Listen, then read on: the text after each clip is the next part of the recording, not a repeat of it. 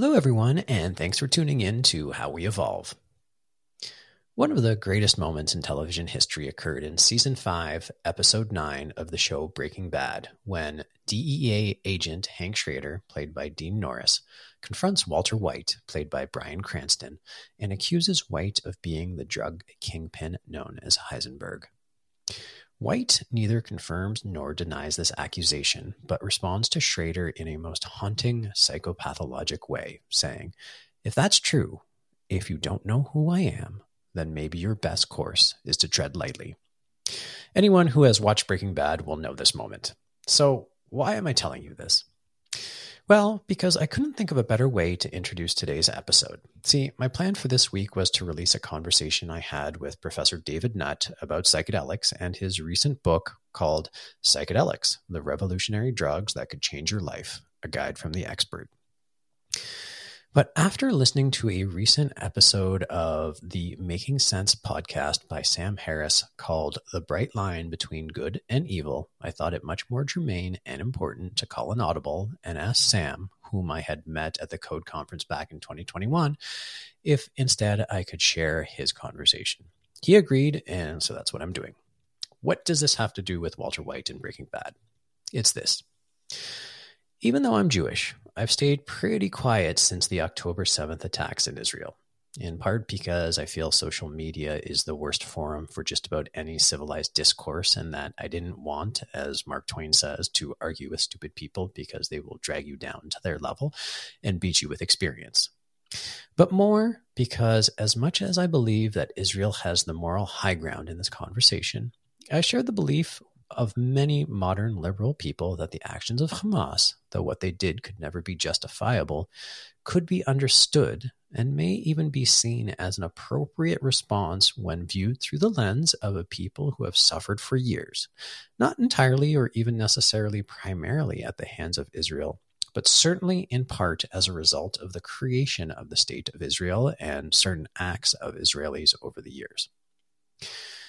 But as you'll hear from Sam in this episode, in order for that to hold, in order for the acts of Hamas to be seen as a comprehensible act of rage of a disempowered people, requires a presupposition that they want the same things we do, to live in peace and safety and see our children grow up to live long, healthy lives, and that in the absence of oppression, Hamas would aspire to the same things we do.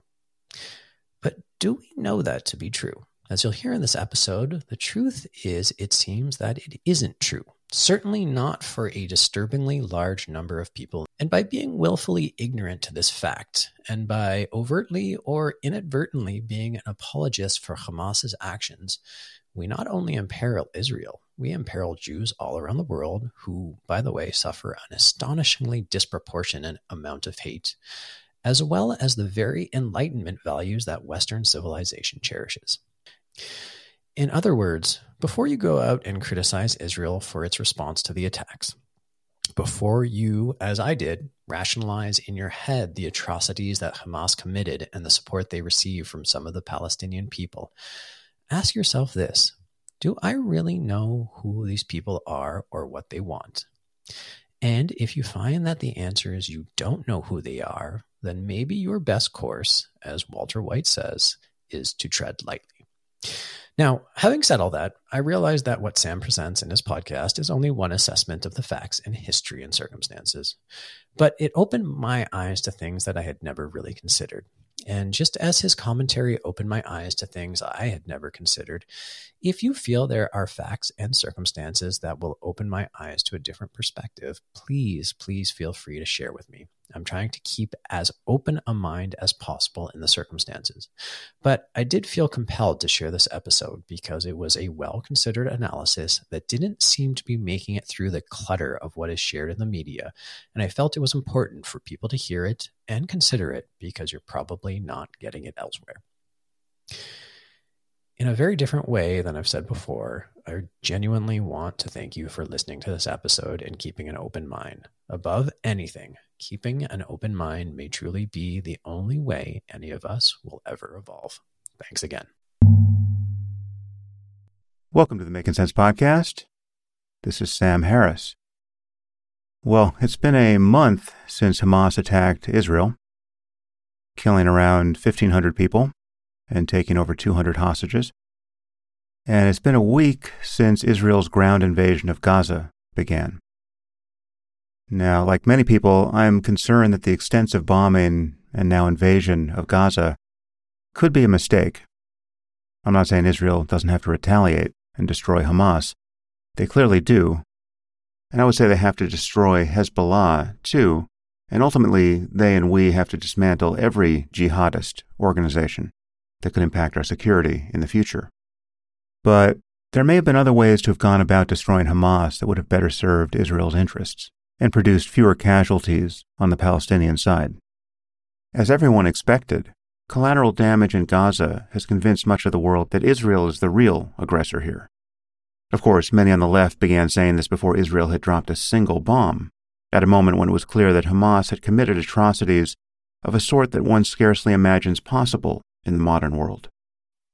The fact that millions of people can't do the moral arithmetic here, or have confidently produced the wrong answer, is itself an enormous problem for open societies everywhere, because this should not have been confusing. Hamas took a sadistic pleasure in torturing and killing non-combatants that should have made it instantly clear to everyone, certainly to everyone on a college campus, that jihadist groups like Hamas are the permanent enemies of civilization. So Israel really does have a war to fight, but I worry that the ground invasion of Gaza could be a mistake. A different approach has been discussed in a few contexts. I believe Jocko Willink suggested something like this on his podcast. As many of you know, Jocko is a Navy SEAL who led the SEALs in the Battle of Ramadi, so he knows a lot about urban warfare and counterinsurgency. A similar idea was recently described in an article by Bret Stephens in the New York Times, recommending that Israel provide humanitarian corridors for civilians to leave northern Gaza, as well as safe zones in the south and perhaps Israel itself, where people can be protected. And then the I D F could simply starve Hamas in their tunnels without much more extensive bombing, much less a full ground invasion. Now, perhaps there are reasons why this just wouldn't work. That's totally possible. It would certainly take a long time, because Hamas has spent most of Gaza's resources, billions of dollars in humanitarian aid meant for the Palestinians, building hundreds of miles of tunnels and fortifying them with food and water and fuel so that they could wage jihad. All the while, the world holds Israel responsible for the deprivations of the Palestinian people. The Palestinians of Gaza have been deprived of food, water, and fuel, and most other good things, by Hamas. So I, I can't say if this siege idea really is a good one, but if a siege of this sort were possible, it would have obvious advantages. It would signal a clear commitment to not harming innocent civilians, though some would inevitably be harmed, because Hamas is using their entire society as human shields. And there's no question that some not-so-innocent civilians would arrive at humanitarian checkpoints as suicide bombers, and there would be an infuriating loss of life there, even as Israel took great pains to protect it. But an approach like this would have denied Hamas a long series of propaganda victories, based on the terrible imagery that has been coming out of Gaza. However, all of this just may be moot in the end, because, as I said, much of the world took Hamas's side before a single Israeli bomb fell. And that is what is so astonishing and so dangerous, and so in need of criticism. As the war continues, I'm sure I'll do podcasts that attempt to understand how we got here and where all this is heading. There's a lot to talk about, including the bewildering failure of the I D F that left Israel so unprotected, and the commensurate failures of the Netanyahu government. There's the pressing question of how America and our allies can support Israel while avoiding World War Three. I certainly wonder whether a war with Iran is now more or less inevitable. And of course, Iran is directly allied with Russia. And there are longer-term questions about whether peace between Israel and the Palestinians is even conceivable. Is a two-state solution possible? Is a one-state solution possible? I really have no idea what one could rationally hope for at this point. However, I want to say something about the extreme moral confusion we have witnessed in recent weeks. Some of it has just been frank anti-Semitism, which I'll also talk about. But much of it is actual confusion. Right? Most people in the West still don't understand the problem of jihadism. We often speak about terrorism and violent extremism, generically, and we are told that any linkage between these evils and the doctrine of Islam is spurious and nothing more than an expression of Islamophobia. Incidentally, the term Islamophobia was invented in the nineteen seventies by Iranian theocrats to do just this, to prevent any criticism of Islam, and to cast secularism itself as a form of bigotry. Islam is a system of ideas, subscribed to by people of every race and ethnicity. It's just like Christianity in that regard. Unlike Judaism, Christianity and Islam are both aggressively missionary faiths, and they win converts from everywhere. People criticize the doctrines of Christianity all the time and worry about their political and social influences. But no one confuses this for bigotry against Christians as people, much less racism. There's no such thing as Christophobia.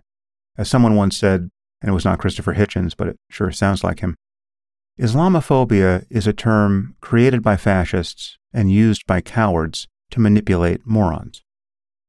In any case, fundamentalist Christians and Orthodox Jews don't tend to be confused about the problem of jihadism, because they understand the power of religious beliefs.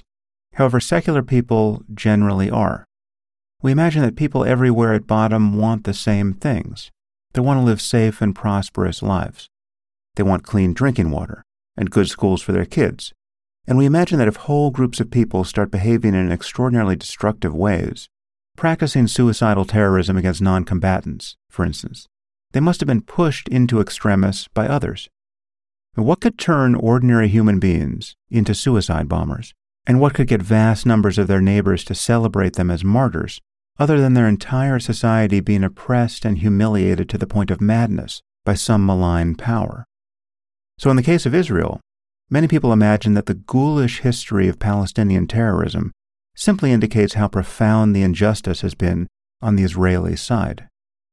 Now, there are many things to be said in criticism of Israel, in particular its expansion of settlements on contested land. But Israel's behavior is not what explains the suicidal and genocidal inclinations of a group like Hamas. The Islamic doctrines of martyrdom and jihad do. These are religious beliefs sincerely held. They are beliefs about the moral structure of the universe. And they explain how normal people, even good ones, can commit horrific acts of violence against innocent civilians on purpose, not as collateral damage, and still consider themselves good.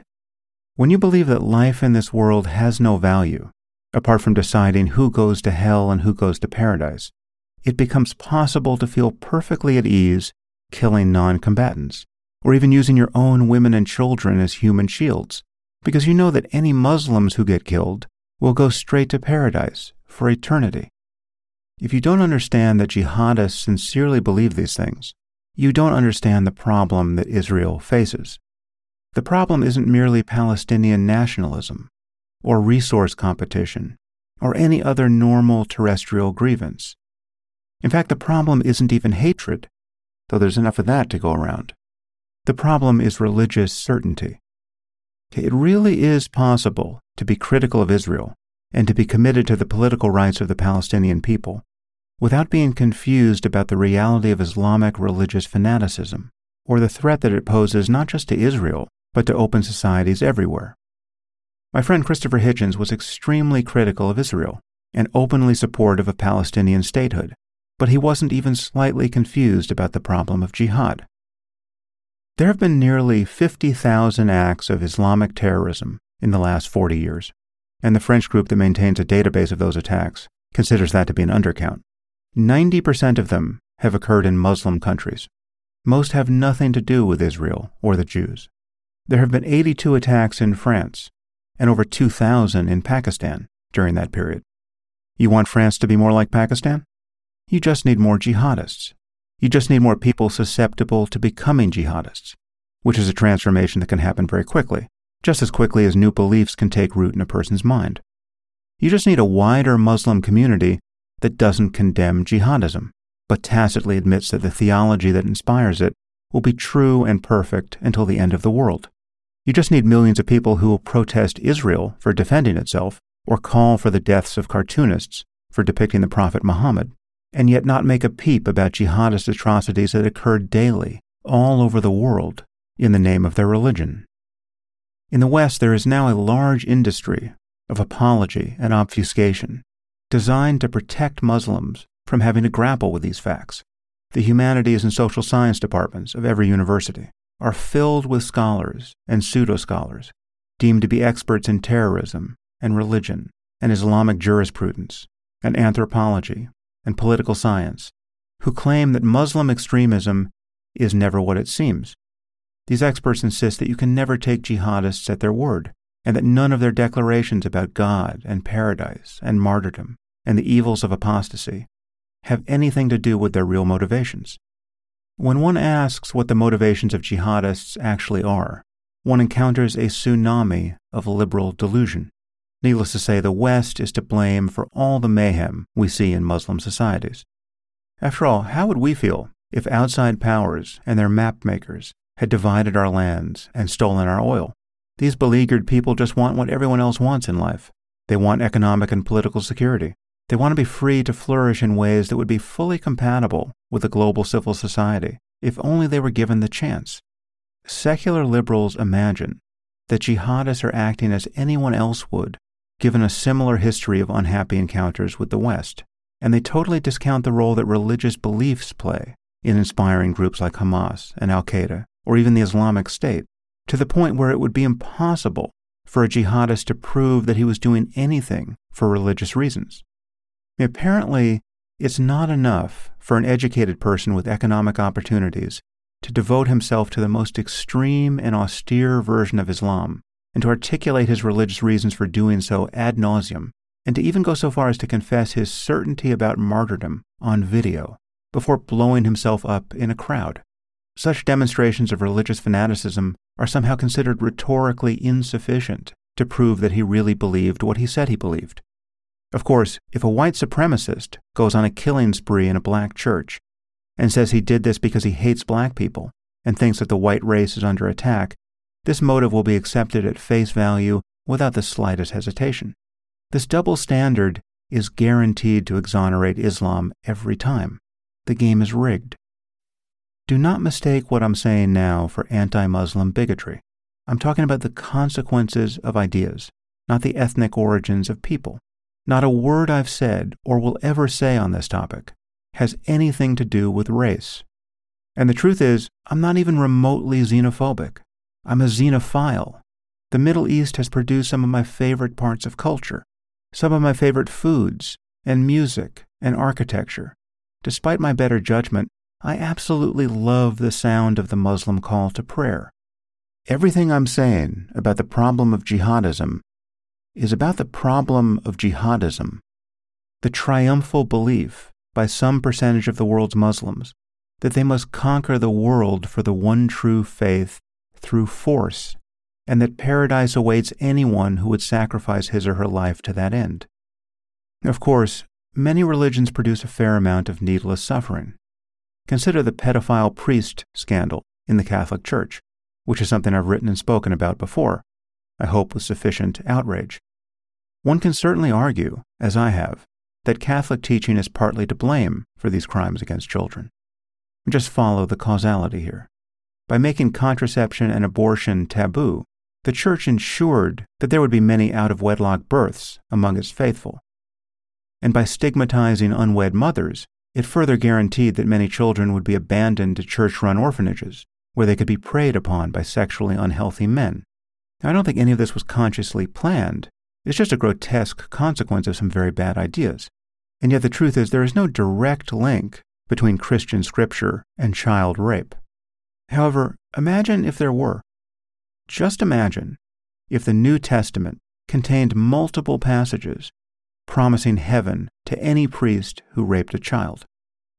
And then imagine that in the aftermath of an endless series of child rapes within the church, more or less every journalist and politician and academic denied that they had anything whatsoever to do with the, quote, true teachings of Catholicism.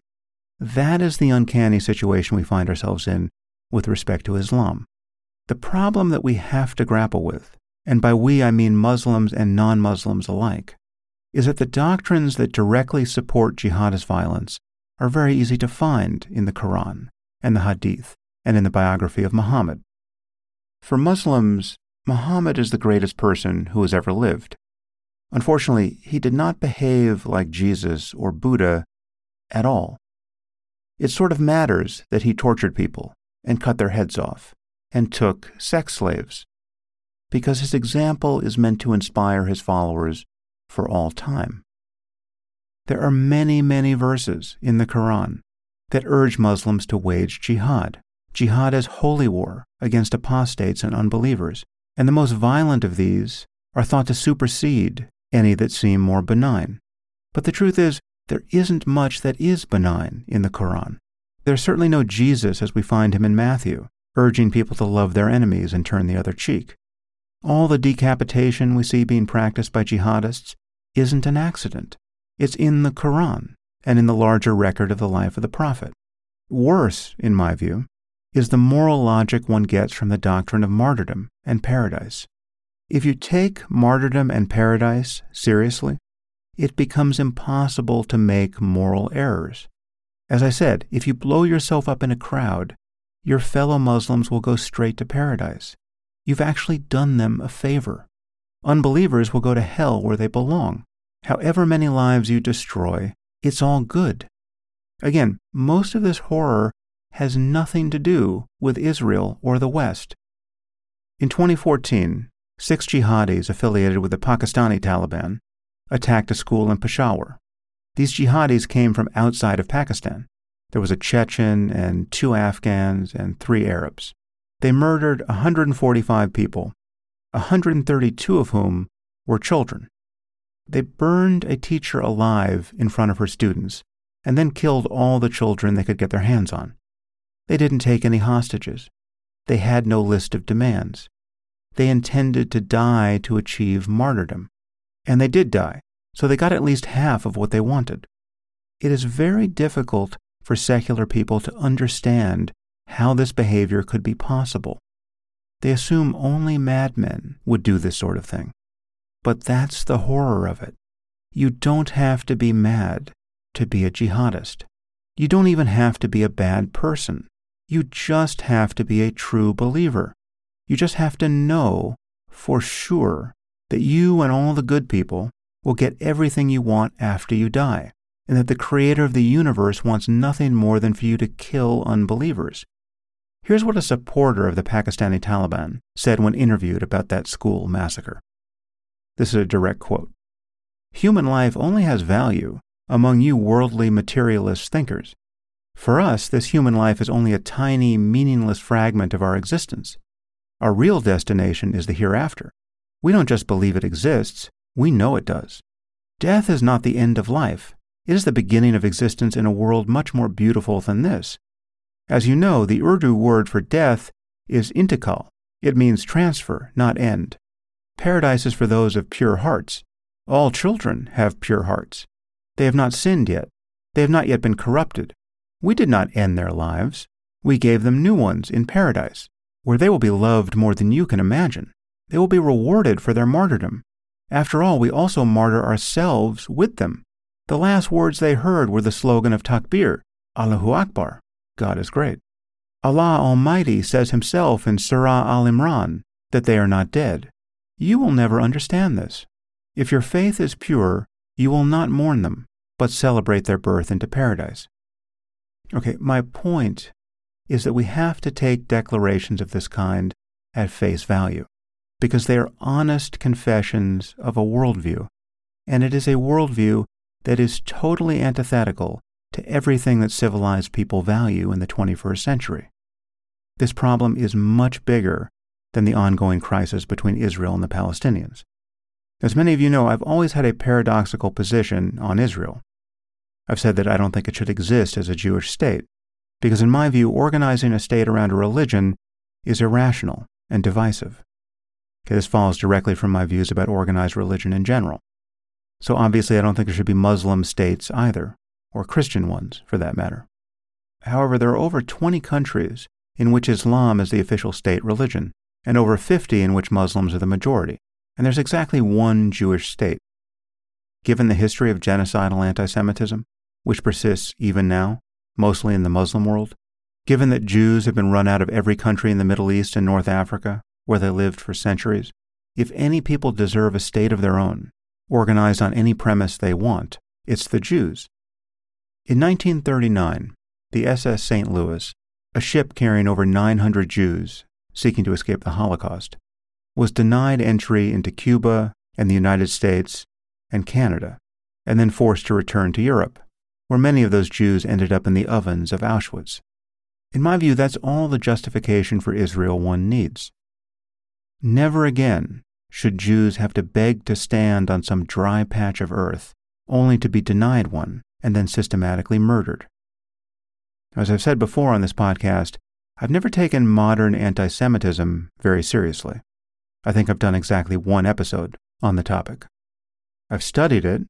I understand its roots in Christian theology, despite the fact that Jesus and his apostles and the Virgin Mary were all Jews. I'm a student of the Holocaust. I'm well aware of the anti-Semitism that existed in Europe and the U S at the time. Read David Wyman's book, The Abandonment of the Jews, to understand how widespread anti-Semitism was in America, even as Jews were being killed by the millions in Europe. And of course, I'm all too aware of the anti-Semitism that is endemic to Islam, and of the way it has been compressed into a diamond of intolerance and hatred throughout the Muslim world by the modern influence of Nazism. There's some very depressing history there for anyone who wants to read it. And I've been aware that year after year in the United States, no group has been targeted with more hate and hate crime than Jews. This is something that many Americans aren't aware of. As I said, the American left would have you believe that Islamophobia is a major concern. Vice President Kamala Harris is now heading a commission on Islamophobia in America, as though that's the problem we've been seeing in recent weeks, just a massive outpouring of hatred for Muslims in America by non-Muslims. Has that ever happened? I mean, even in the immediate aftermath of nine eleven, Jews were targeted far more than Muslims, and that has been true every year since. According to F B I statistics, though Jews are just over two percent of the population, they receive over half the hate in America, and five times the level that Muslims do. And I think it's safe to say that much of this hate comes from Muslims themselves. Jewish schools and synagogues have always incurred greater security costs than non-Jewish institutions, and for good reason, because the threat to them is greatest.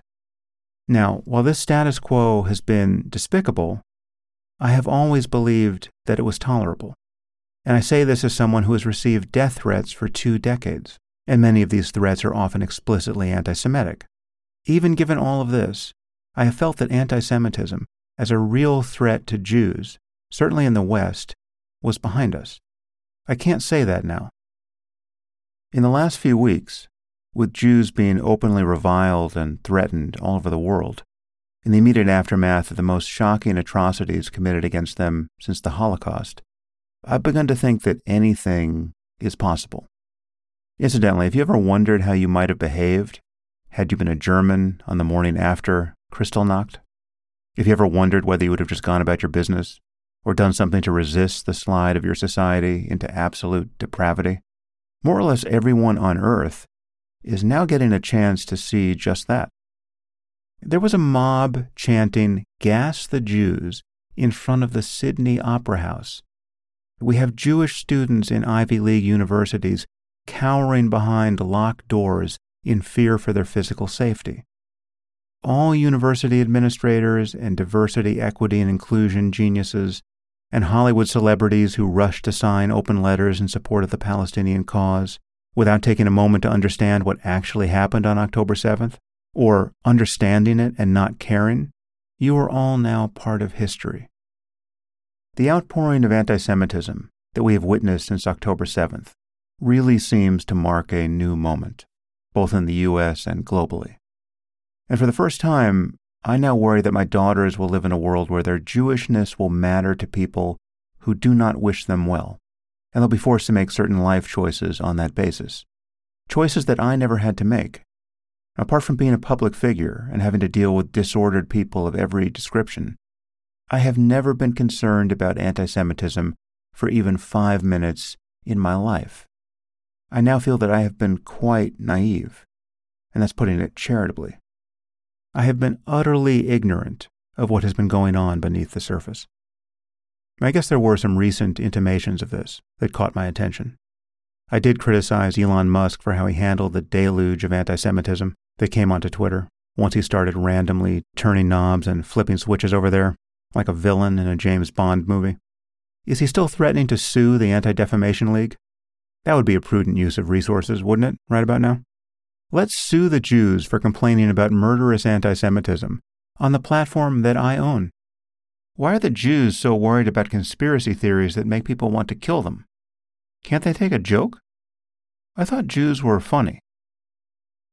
I also criticized Lex Friedman for platforming Kanye. How does that decision look now?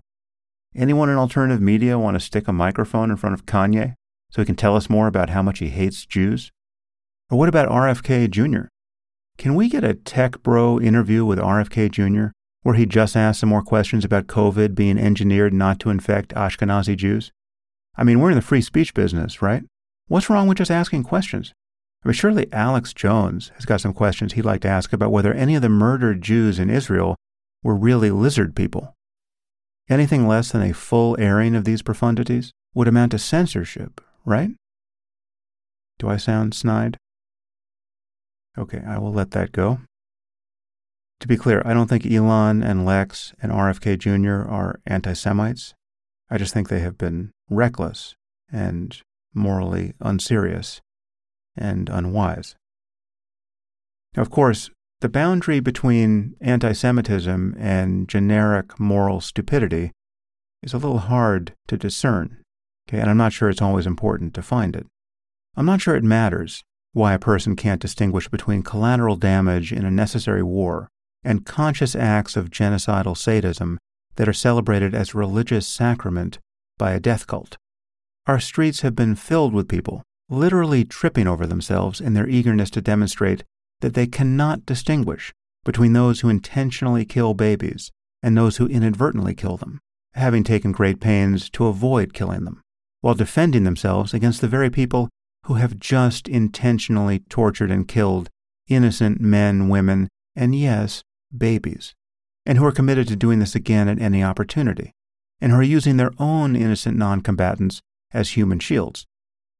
If you're both siding this situation, or worse, if you're supporting the wrong side, if you're waving the flag of people who murder non-combatants intentionally, killing parents in front of their children and children in front of their parents, burning people alive at a music festival devoted to peace and decapitating others, and dragging their dismembered bodies through the streets, all to shouts of "God is great," if you're recognizing the humanity of actual barbarians while demonizing the people who worry about war crimes, and who drop leaflets and call cell phones for days in an effort to get non-combatants to leave specific buildings before they are bombed, because those buildings sit on top of tunnels filled with genocidal lunatics who, again, have just sedulously tortured and murdered families as though it were a religious sacrament, because for them it is a religious sacrament. If you have landed proudly and sanctimoniously on the wrong side of this asymmetry, this vast gulf between savagery and civilization, while marching through the quad of an Ivy League university wearing yoga pants, I'm not sure it matters that your moral confusion is due to the fact that you just happen to hate Jews. Whether you're an anti-Semite or just an apologist for atrocity is probably immaterial. The crucial point is that you are dangerously confused about the moral norms and political sympathies that make life in this world worth living. What is more, you don't even care about what you think you care about, because you have failed to see that Hamas and jihadists generally are the principal cause of all the misery and dysfunction we see, not just in Gaza, but throughout the Muslim world. Gaza is only a, quote, open-air prison because its democratically elected government is a jihadist organization that is eager to martyr all Palestinians for the pleasure of killing Jews. A rational government in Gaza that cared about the fate of its citizens could have made something beautiful out of that strip of land on the Mediterranean, or at least not awful. But Hamas has spent billions of dollars on terrorism.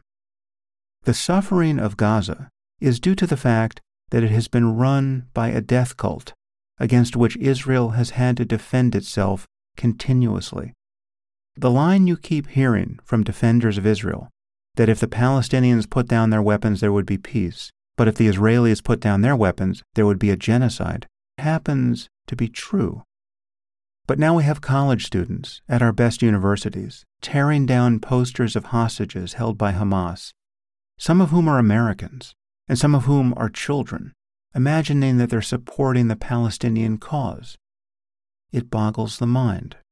We have L G B T Q activists supporting Hamas when they wouldn't survive a day in Gaza because Hamas throws anyone suspected of being gay off of rooftops. They're directly supported by Iran, where gay people are regularly hung.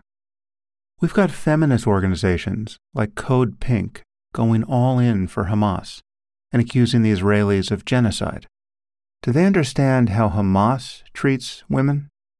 Did Code Pink support the women of Iran who were thrown into prison and even killed for daring to show their hair in public? Do they realize that women are treated like property throughout the Muslim world and that this is not an accident? Under Islam, the central message about women is that they are second-class citizens and the property of the men in their lives. Rather than support the rights of women and girls to not live as slaves, Western liberals support the rights of theocrats to treat their wives and daughters however they want, as long as these theocrats are Muslim. If anything good comes out of this outpouring of hate and moral confusion, it will be the end of identitarian politics on the left. A friend of mine was just at an art opening where they were passing hors d'oeuvres, and someone she knew came up to her and asked her if she had any food in her teeth. And my friend said, "No, your teeth are perfectly white and beautiful." Unfortunately, the woman herself was black and considered the association of the terms white and beautiful to be a microaggression. She got greatly offended and stormed off. Did she want brown teeth? I know nothing more about this person, apart from this anecdote, but I guarantee you that this prodigy of social justice is completely confused about Israel and Hamas and jihadism. This is the sort of person for whom words are violence, but massacring women and children with knives or burning them alive is a completely defensible response to, quote, oppression.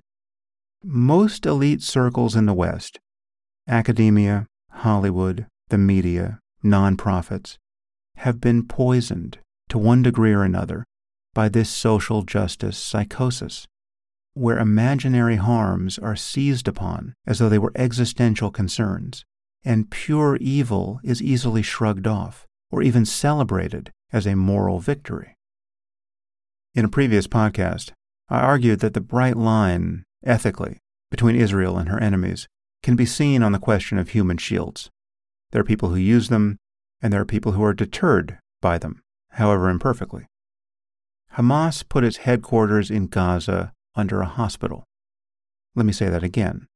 Hamas put its headquarters in Gaza under a hospital. Again, imagine the Jews of Israel doing that, and imagine how little it would matter to Hamas if they did. Hamas is telling people to stay in place in Gaza, and even physically preventing them from leaving so that they will be killed by Israeli bombs. They're using their own people as human shields, in addition to more than two hundred hostages they took for this purpose. No one cares less about Palestinian women and children than Hamas does. However horrible the images coming out of Gaza, it is Hamas that should be blamed for the loss of life there. You're calling for a ceasefire now? There was a ceasefire on October sixth. Hamas broke it by deliberately murdering more than fourteen hundred innocent people. Now, of course, Israel should hold itself to the highest ethical standards for waging war, for two reasons. One, because it should. It is right for the I D F to do whatever it can to minimize the loss of innocent life. And two, they should hold themselves to the highest ethical standards because the rest of the world will hold them to impossible ones. Look at these protests we're seeing all over the world, which began before Israel had dropped a single bomb. And now that there have been several thousand Palestinian casualties, cities across the globe are seething with rage. But Assad has killed hundreds of thousands of his fellow Muslims in Syria. The Saudis have killed well over one hundred thousand Muslims in Yemen. Where are the protests? No one cares, least of all Muslims. They only care when non-Muslims produce these casualties, and they especially care when Jews do it.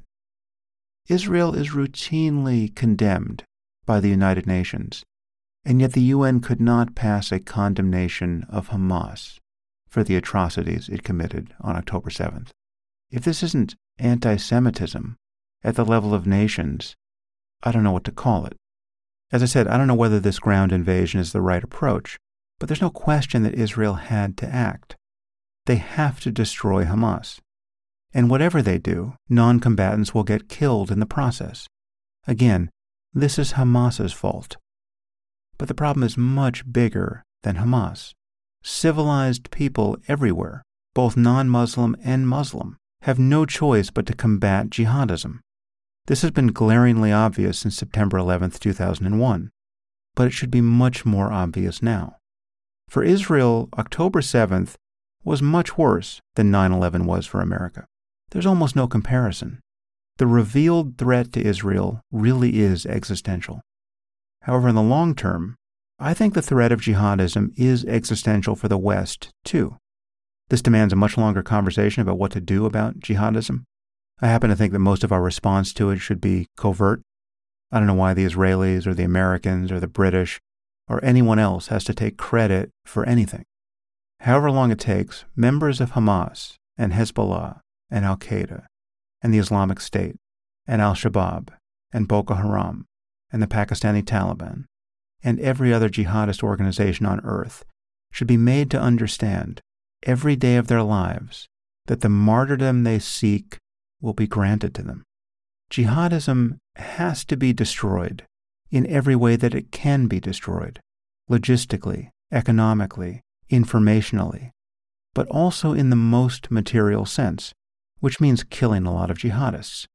We can argue with their sympathizers, and we can hope to de-radicalize them, but we also have to kill committed jihadists. These are not normal antagonists with rational demands. These are not people who want what we want.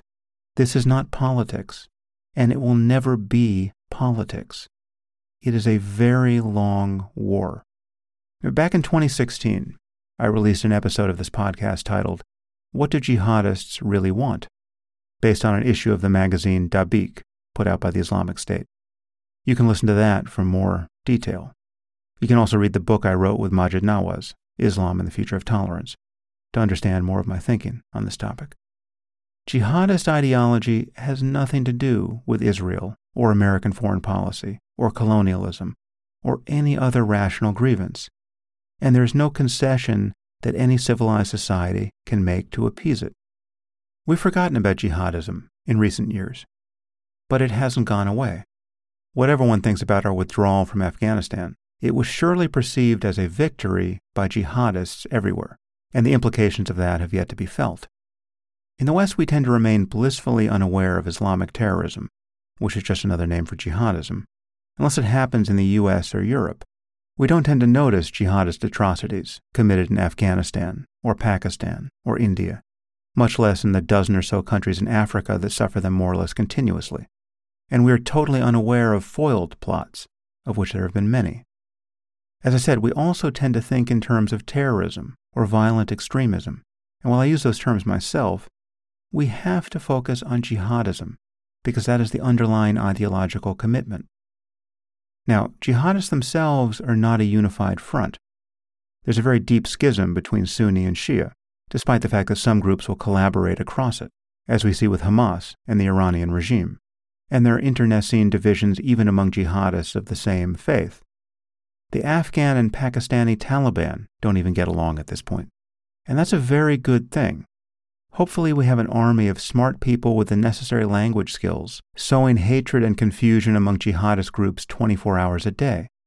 But jihadists are all united in their hatred of liberal Western values, and in their certainty of paradise, and in their willingness to turn this world into an abattoir for the glory of God.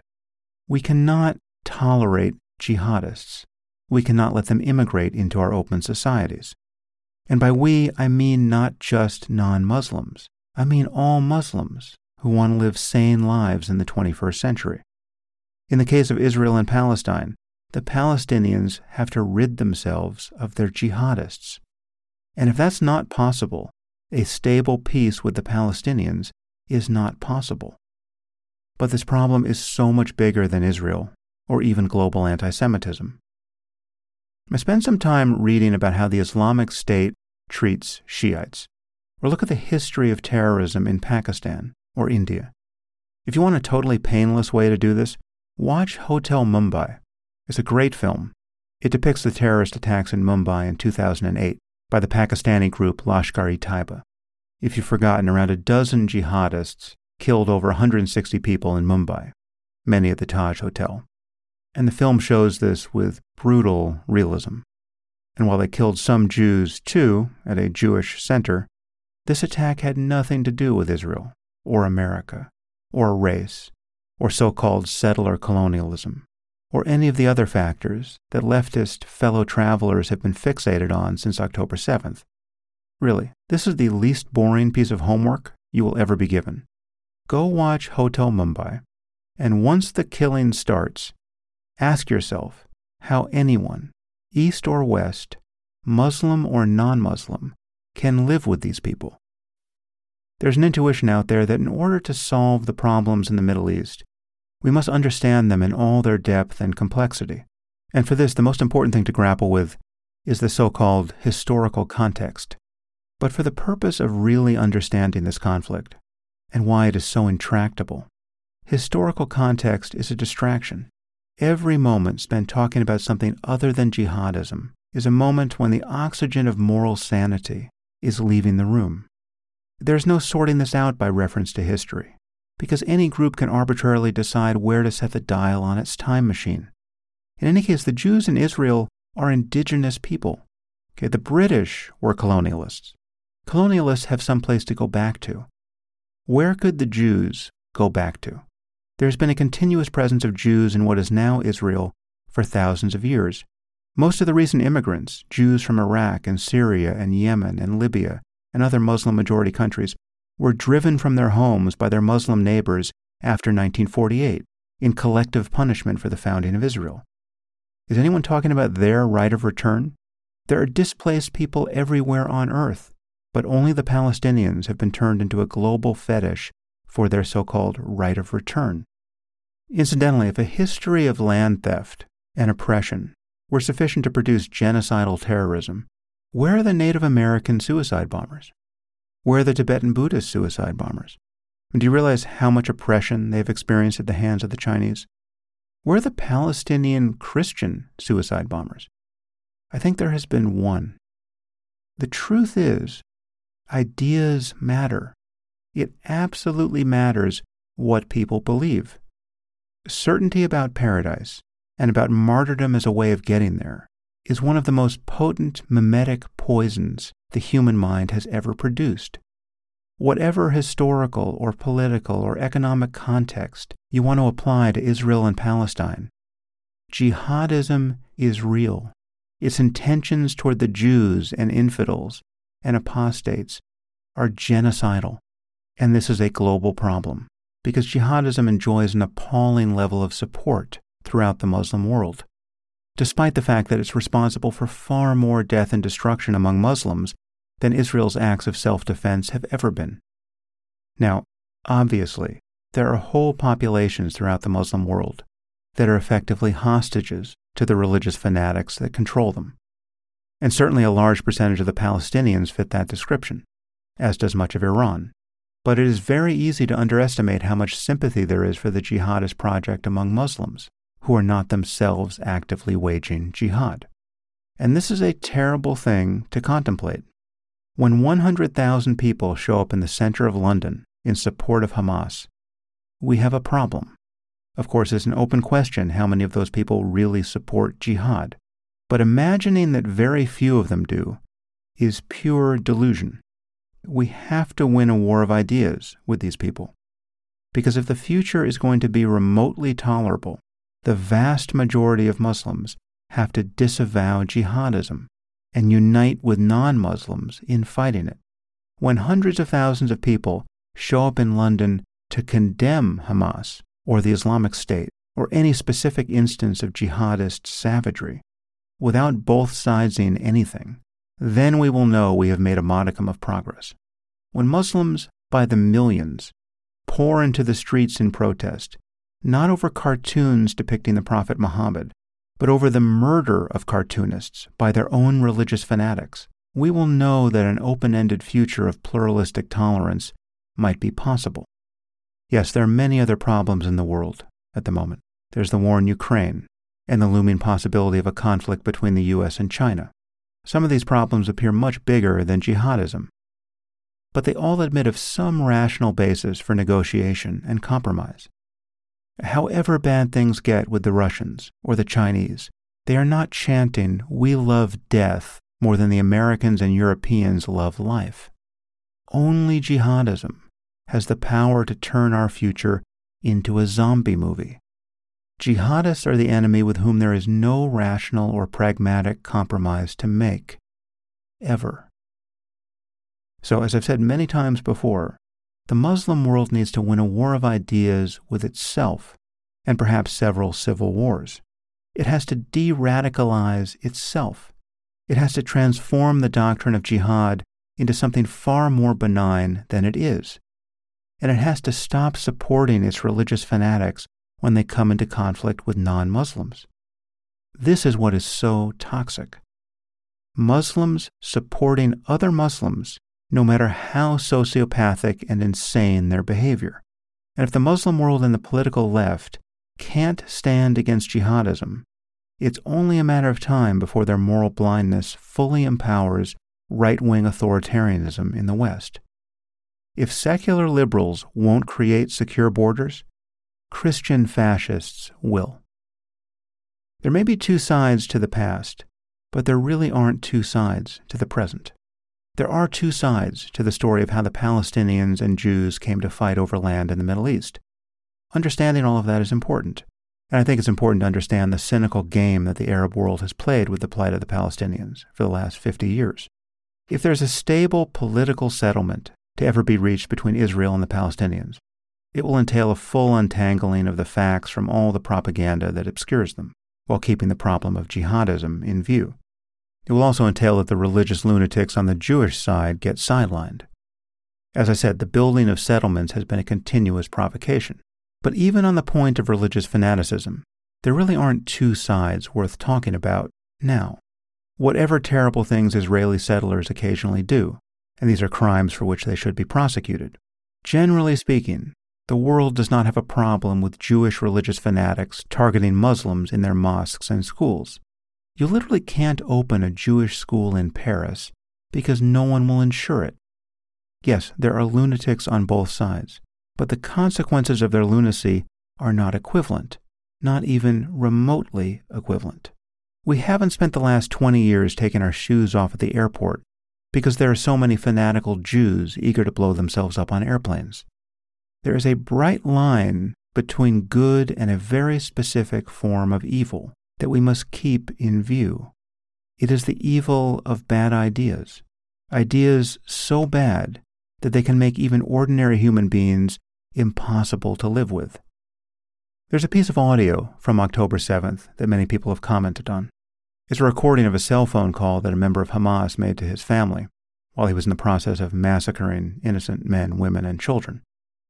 The man is ecstatic, telling his father and mother, and I believe brother, that he's just killed ten Jews with his own hands. He had just murdered a husband and wife and was now calling his family from the dead woman's phone. I'm not going to act as ecstatic as he was, but here's the translation. "Hi, Dad. Open my WhatsApp now and you'll see those killed. Look how many I killed with my own hands. Your son killed Jews." And his dad says, "May God protect you. Dad, I'm talking to you from a Jewish woman's phone. I killed her and I killed her husband. I killed ten with my own hands. Dad, ten with my own hands. Dad, open WhatsApp now and see how many I killed, Dad. Open the phone, Dad. I'm calling you on WhatsApp. Open the phone. Go. Dad, I killed ten. Ten with my own hands. Their blood is on their hands." I believe that's a reference to the Quran. Put mom on. And then the father says, Oh, my son, God bless you. I swear, ten with my own hands. Mother, I killed ten with my own hands. And his father says, May God bring you home safely. Dad, go back to WhatsApp now. Dad, I want to do a live broadcast. And the mother now says, I wish I was with you. Mom, your son is a hero. And then apparently talking to his comrades, he yells, Kill, kill, kill, kill them. And his brother gets on the line, asking where he is. And he tells his brother the name of the town, and then he says, I killed ten, ten with my own hands. I'm talking to you from a Jew's phone. And the brother says, You killed ten? Yes, I killed ten, I swear. And then he says, I'm the first to enter on the protection and help of Allah. Surely another scriptural reference. Hold your head up, Father. Hold your head up. See on WhatsApp those that I killed. Open my WhatsApp. And his brother says, Come back, come back. And he says, What do you mean, come back? There's no going back.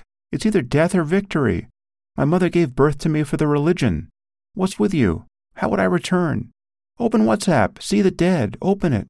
And the mother sounds like she's trying to figure out how to open WhatsApp. Open WhatsApp on your phone and see the dead. How I killed them with my own hands. And she says, Well, promise to come back. And then the call ends. Now, I don't speak any Arabic, and it seems to me that not every word in the audio that's being circulated was translated. But I think we get the gist. When I spoke to Graham Wood about this, he said that to him, the mother and father sounded more shocked and worried than anything else, which would be understandable. But I would submit to you that this piece of audio is more than just the worst WhatsApp commercial ever conceived.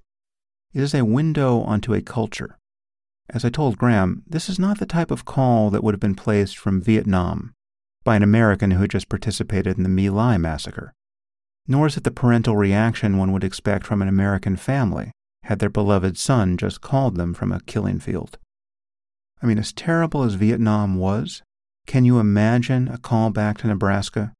Mom, I killed ten with my own hands. I killed a woman and her husband. I'm calling you from the dead woman's phone. Mom, your son is a hero. Do you see what a total aberration that would have been, even in extremis? This call wasn't a total aberration.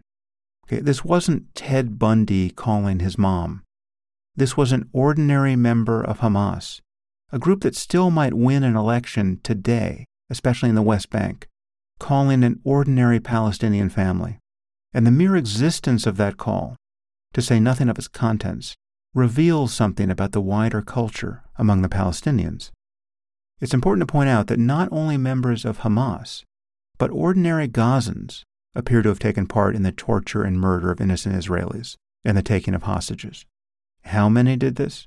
How many ordinary Gazans were dancing in the streets and spitting on the captured women and girls who were paraded before them after having been raped and tortured? What percentage of Palestinians in Gaza or the West Bank, many of whom are said to hate Hamas for their corruption and incompetence and brutality, nevertheless support what they did on October seventh with a clear conscience, based on what they believe about Jews and the ethics of jihad? I don't know, but I am sure that the answers to these questions would be quite alarming. Okay, we are talking about a culture that teaches Jew hatred and the love of martyrdom in its elementary schools, many of which are funded by the U N. Now, of course, all of this horror is compounded by the irony that the Jews who were killed on October seventh were, for the most part, committed liberals and peace activists. Hamas killed the sorts of people who volunteer to drive sick Palestinians into Israel for medical treatments. They murdered the most idealistic people in Israel. They raped, tortured, and killed young people at a trance dance music festival devoted to peace, half of whom were probably on M D M A, feeling nothing but love for all humanity when the jihadists arrived.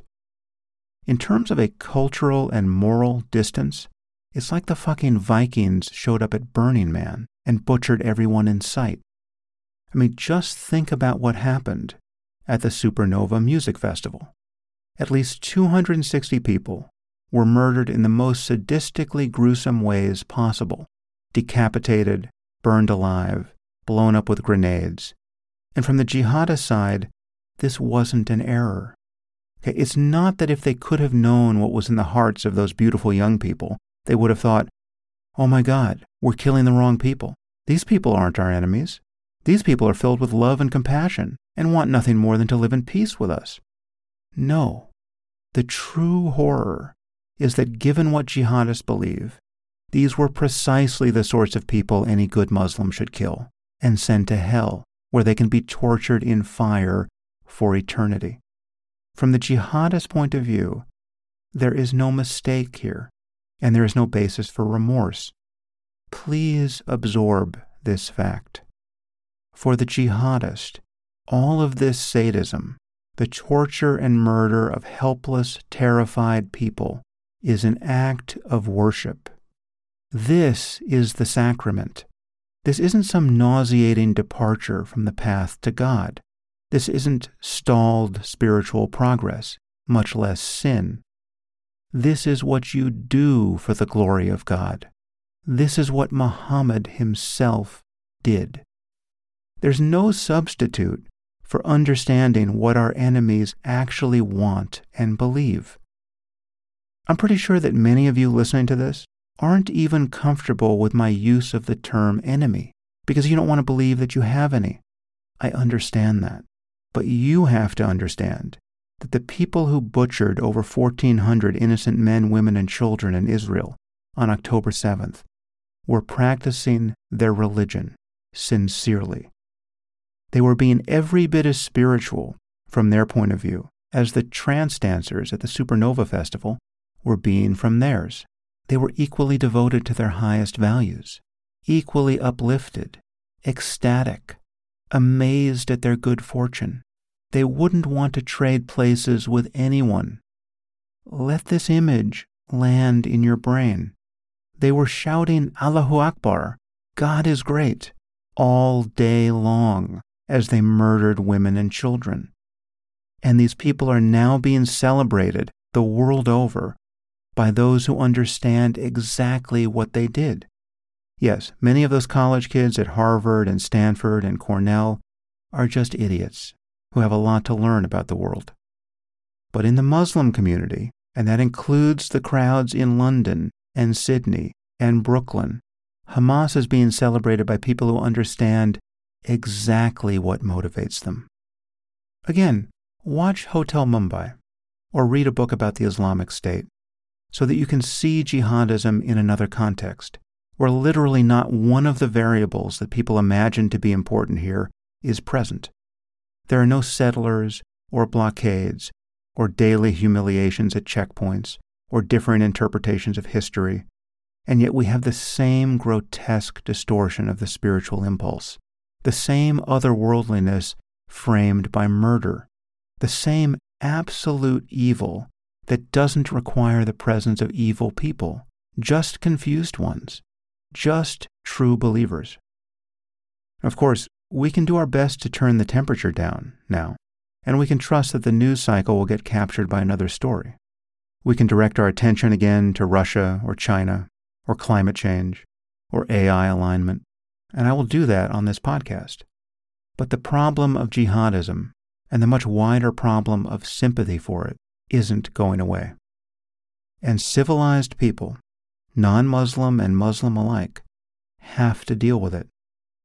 As I said in a previous podcast on this topic, we all live in Israel now. It's just that most of us haven't realized it yet.